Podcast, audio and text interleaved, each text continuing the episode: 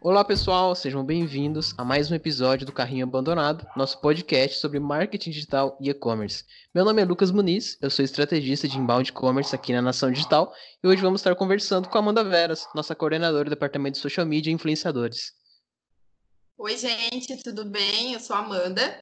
É, assim como o Lucas já me apresentou, é, sou formada em publicidade e propaganda. Estou aqui na Nação há um pouquinho mais de três anos.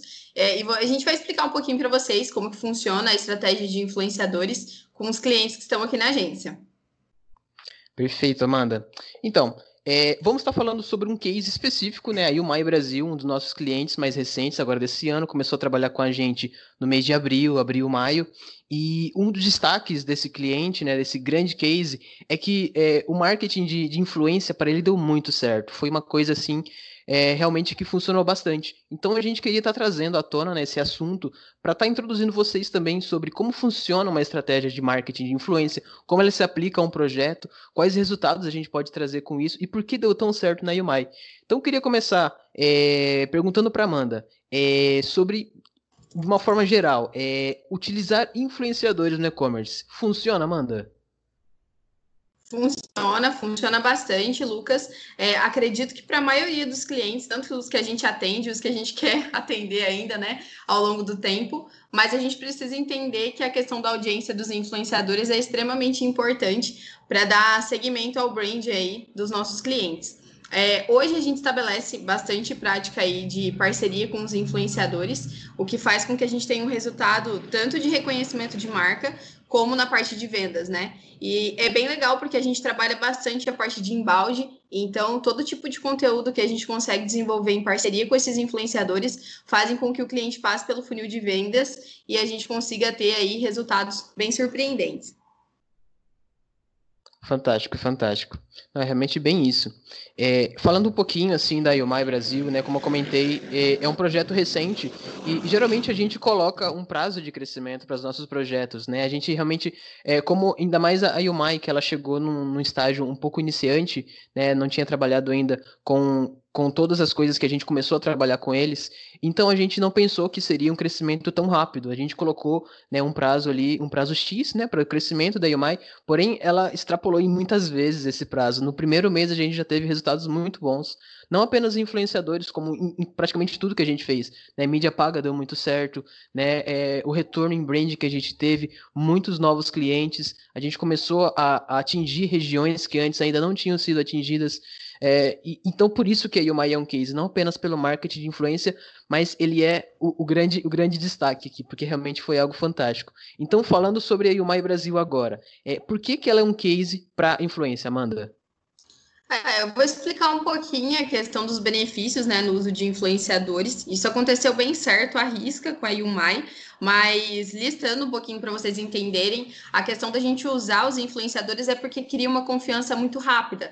Né? Apesar da Yumai ter uma, é, apenas um produto, né, é um produto que tem uma qualidade muito boa, então fez com que, quando a gente usa influenciadores, as pessoas criam uma confiança ainda maior em cima da marca né? Então, a, essa relação de confiança que o influenciador tem, juntamente com seus seguidores, fazem com que essas pessoas se tornem né, os compradores da Yumai. É, além disso, é, o influenciador ele atinge o público-alvo de uma forma muito efetiva, às vezes de uma forma até melhor do que uma campanha, por exemplo, né? Eu falo que o influenciador ele é praticamente um remarketing, porque através do influenciador o conteúdo ele é visto por uma quantidade muito grande de seguidores que já estão interessados no nicho, né? Então a gente não tem que gastar mundos e fundos para encontrar o público certinho. A gente encontra um influenciador que tem um seguidor mais parecido com o público da Yumai e faz com que aquele é, seguidor encontre a marca, conheça os produtos, enfim, né? E o mais legal é que enriquece também a questão da estratégia de conteúdo que a gente utiliza e que é o coordenação, né?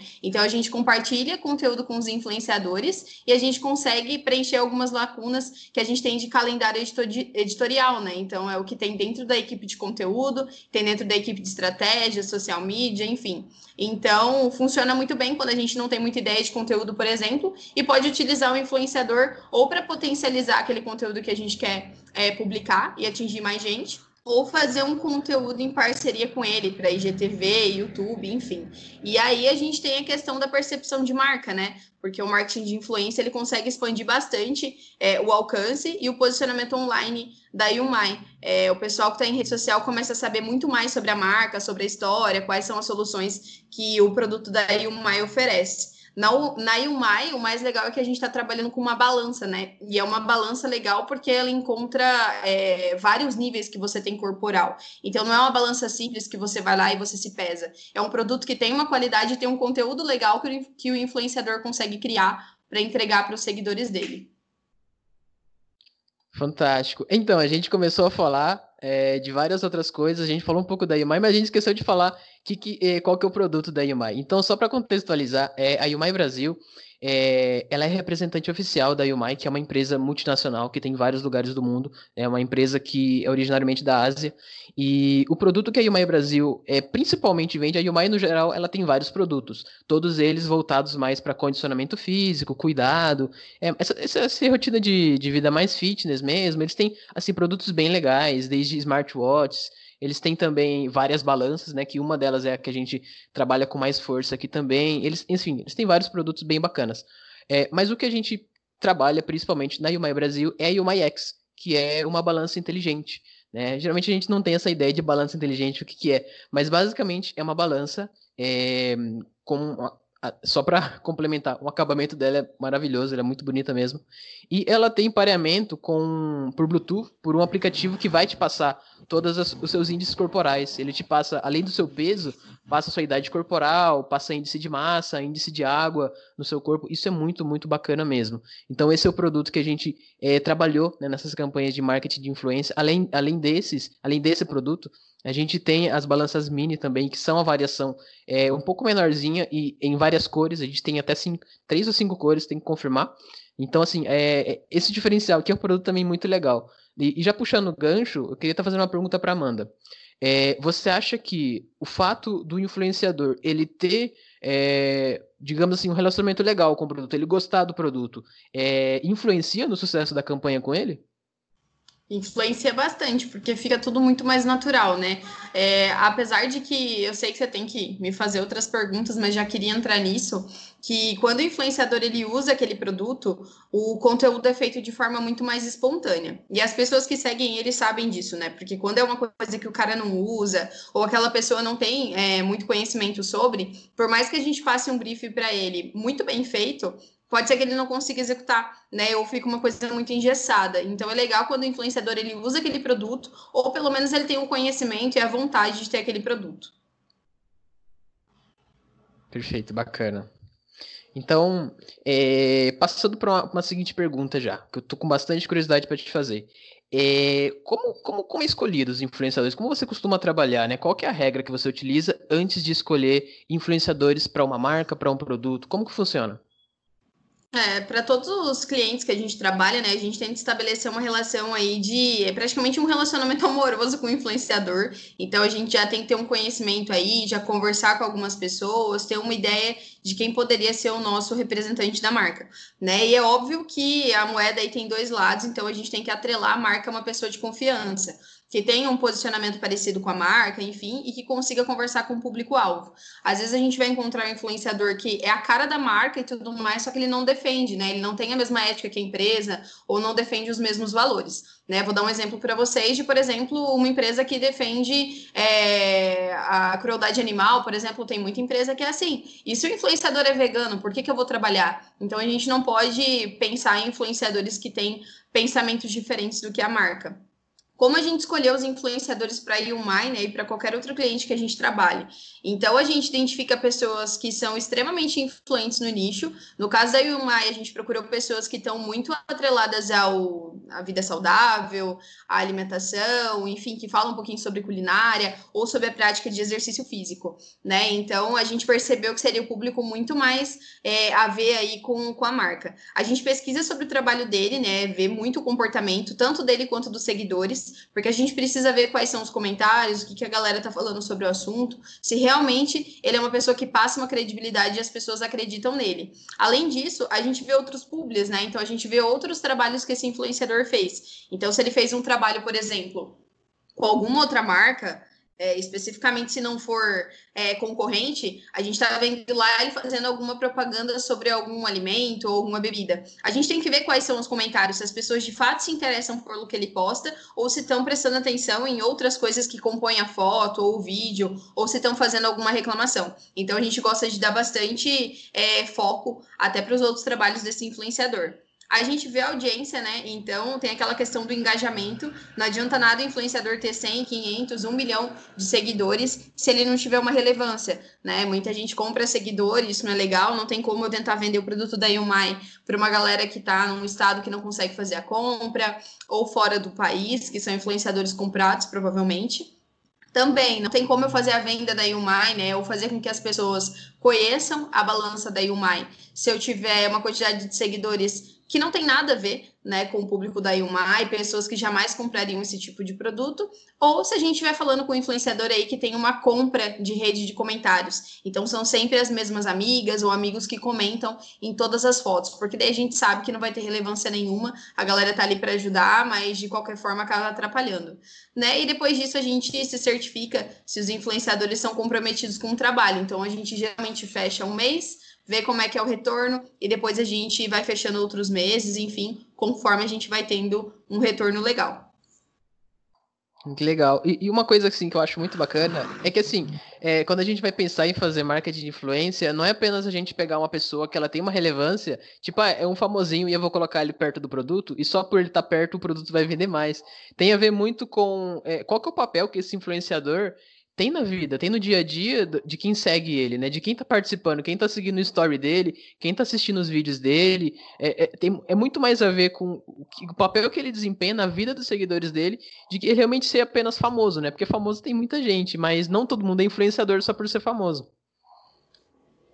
Exatamente. Então, assim, a gente sempre tenta fazer com que ele consiga escrever ali uma boa legenda, que ele consiga enquadrar aquele produto no dia a dia dele, para que seja uma coisa extremamente natural, porque às vezes ele não conhecia esse produto da Yumai ainda, mas depois ele passou a conhecer e colocou isso no dia a dia dele, então acaba aparecendo em outros stories, aparece em fotos, enfim, de fato a balança tá ali no cantinho da casa porque é sempre utilizada. Então a gente gosta de deixar esse produto bem inserido. Na hora de passar o briefing para o influenciador, a gente fala que a gente não quer só um review, né? A gente não quer só uma abertura de recebido. A nossa ideia é que essa pessoa consiga mostrar o funcionamento, mostre o aplicativo, se pese, coloque em cima da balança, faça com que as pessoas vejam como é fácil utilizar o produto, porque isso aí vai fazer com que a pessoa tenha interesse é, muito mais em comprar o produto. Maravilha. Perfeito, perfeito. É isso mesmo. E eu quero te fazer uma pergunta, então. É... Você consegue explicar para mim qual que foi a estratégia, né? Qual que foi o objetivo, assim, que você, junto com essa equipe de, de Trend Hunter, é, desenvolveram para a Yumai? Que, como vocês fizeram, né? Como que foi esse desenho? Além, além da escolha dos influenciadores, que, que foi um ponto extremamente importante, além disso, o que, que mais tem, né? Qual que, qual que é todo o processo de, de criar uma campanha, de criar uma estratégia é, para marketing de influência? É, a gente pegou a verba que a gente tinha disponível com o cliente para poder trabalhar, analisou com quantos influenciadores a gente poderia é, fazer ação com esse valor que a gente tinha. E a nossa ideia era que, pelo menos no primeiro mês, a gente não tivesse focado exatamente no resultado em faturamento. Então, a gente estava muito mais atrelado ao criador de conteúdo criar conteúdos que fossem relevantes para a marca. Porque a gente pode utilizar isso dentro das redes sociais da Yumai, a gente conseguiria utilizar isso dentro do site ou para campanhas de e-mail, enfim. Então, seria legal para a gente porque seria um insumo de conteúdo. Depois disso, nos outros meses, aí com pelo menos 45 dias da ação acontecendo, a gente utilizou a mesma verba verba e reaproveitou os influenciadores que faziam sentido para que a gente utilizasse, porque eram pessoas que de fato tinham trazido um retorno legal é, e engajamento para a marca, e aí a gente conseguiu é, obter um retorno também de faturamento.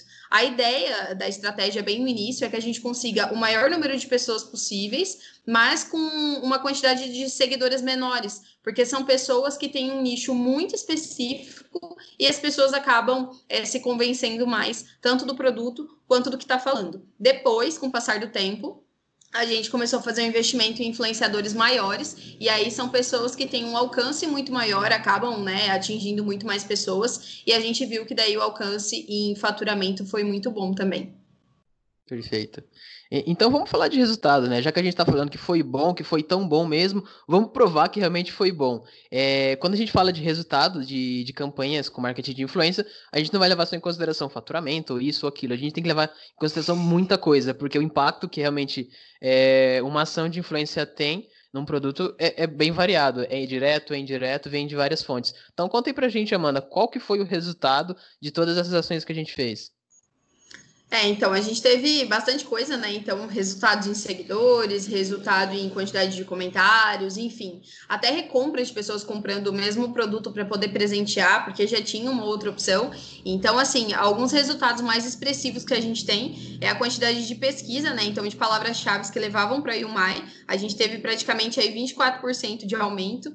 É, depois o que a gente teve que é muito legal, até pensando que como agência a gente tem vários departamentos, principalmente ali o departamento de mídia paga, que acaba fazendo uma campanha ou outra institucional, e o institucional é quando a gente tem o nome do, da empresa, né? Então aí o My Brasil ela teve 15% de aumento nas pesquisas de institucional dentro do Google, né? Isso aí sem contar a parte direta, enfim, orgânica. Depois, a gente teve o nosso mais expressivo, né, que é 29% é, de aumento em receita média em até dois ou três dias após cada ação. Por que, que a gente tem esse delay aí de dias, né? Porque geralmente quando a gente faz um story, a gente tem 24 horas para que esse story seja computado, então ele vai continuar aparecendo para as pessoas. Então, obviamente que no dia que a gente faz, a gente tem um boom em tráfego. Isso aí é bem notável, a gente já teve clientes, por exemplo, que é o tipo de coisa que a gente não pode deixar se repetir, que o site até caiu porque não tinha um servidor muito bacana naquele momento, porque entrou muita gente de uma vez. Então, hoje a gente tenta dar um espaçamento bem legal entre um influenciador e outro, até para o site aguentar a quantidade de pessoas Tivemos um aumento de tráfego, mas de fato o faturamento ele acontece na segunda, terceira visita no site, as pessoas acabam não comprando de cara, e a gente teve esse faturamento aí, um aumento de praticamente 30%. Né? E aí, se a gente for pensar no projeto de três meses de lá para cá, até o momento, né, o que a gente está tendo de resultado, foi 148% em usuários e mais 72% em receita. Então, a gente, sei lá, triplicou a quantidade de, de faturamento desse cliente. Foi muito legal. Então, esse é o tipo de estratégia que a gente utiliza é, com bastante afinco aí para esse cliente, porque é o que mais dá retorno para ele, né? Obviamente que a gente é muito é, atrelado aos outros departamentos, porque todo mundo contribui bastante para que esse resultado mais seja sempre crescente. Não, perfeito. É, é, quem cuida do projeto aqui na Nação sou eu, né? Eu que estou à frente da conta como estrategista. E, e quando a Yumai entrou, é, eu, eu achei muito bacana, é, porque o Vitor, que, é, que é nosso cliente, se estiver vendo esse podcast, um abraço, Vitor. É, ele é uma pessoa que, cara, ele, ele é muito, muito é, cara, é um cabeça, assim, é uma pessoa muito cabeça. Ele sabia, muitas, muitas pessoas não sabem o que esperar de um e-commerce. É, o Vitor sabe, né? Ele sabe que, que pode demorar um tempo para um retorno ele chegar, ou um, um, retorno começar a escalar, né? Uma empresa começar a ter uma escalabilidade legal, e ele estava totalmente ciente disso. Então, nossa primeira conversa, quando a gente estava fazendo a inclusão né, do projeto dentro da agência, foi algo muito transparente. Ele falou exatamente o que ele esperava da gente, né? Ele falou exatamente é, em quanto tempo ele achava que a gente iria conseguir atingir isso. Eu falei, não, beleza, Vitor, me dá 30 dias e, e, a gente vai a gente vai estimar essa meta, essa meta X, né? Vamos ser um pouco mais agressivo. Eu acho que a gente consegue chegar aqui e daqui 30 dias a gente conversa aconteceu que 30 dias depois a gente dobrou nossa meta. Né? A gente já tinha crescido já praticamente o dobro que, que, que tinha antes da entrada é, das nossas campanhas. Então, assim, é, é 148% em usuários em três meses, é 72% em crescimento de receita. É realmente uma coisa, assim, muito boa, muito fantástica mesmo. Então, é, eu vou fazer um jabá porque esse negócio é bom é, eu falo que o negócio é realmente bom. É, entra em mybrasil.com.br, cara. É, confere o produto se estiver escutando aí, se você achou interessante o produto para você. A gente está em pré-venda, a gente vendeu tanto que a gente está em pré-venda, acabou o nosso estoque inicial. A gente já está fazendo a pré-venda para o mês de agosto. A gente está com carregamento novo chegando. Cara, confere, que é muito fantástico. E, e só para a gente estar tá encerrando, então, Amanda, é, não sempre marketing de influência é, acaba dando certo. Eu até acredito que algumas pessoas têm medo de fazer marketing de influência. Algumas pessoas não enxergam que campanhas de influência são campanhas como se como qualquer outro tipo de campanha, como se fosse uma mídia paga, como se fosse qualquer outro tipo de canal. É mais um canal a ser considerado, não é um canal para a gente trabalhar apenas quando a gente vê oportunidade, quando a gente está numa situação confortável. Marketing de influência também é uma estratégia para você trabalhar de forma contínua. Inclusive, né, o resultado, como é, você deve confirmar comigo, ele vem principalmente quando você faz campanhas de influência com, com constância, né? É, e, mas me conta, é, quando não dá certo, né? Que tipo de negócio, que tipo de e-commerce é, não consegue lucrar com marketing de influência e por que você acha que isso acontece?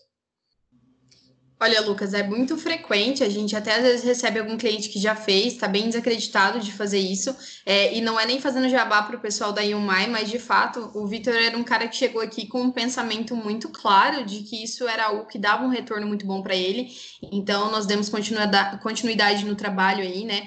E qual que é a situação? Quando o cliente entende que tem que fazer um investimento e entende que o influenciador não é um vendedor, já é 50% do caminho.